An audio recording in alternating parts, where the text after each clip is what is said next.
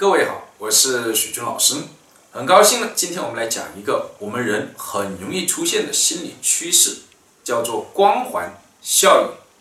是指呢我们在人际交往的过程当中，很容易因为对方的一个优点，对对方产生了良好的印象，就倾向于认为这个人的其他方面都是呢不错的。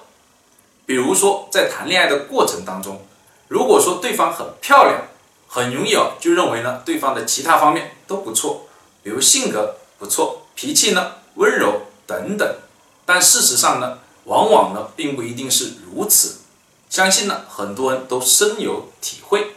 又比如说呢，在工作当中，比如招聘的面试工作，比如来了一个候选人，他呢是这个名牌的一个学校毕业的，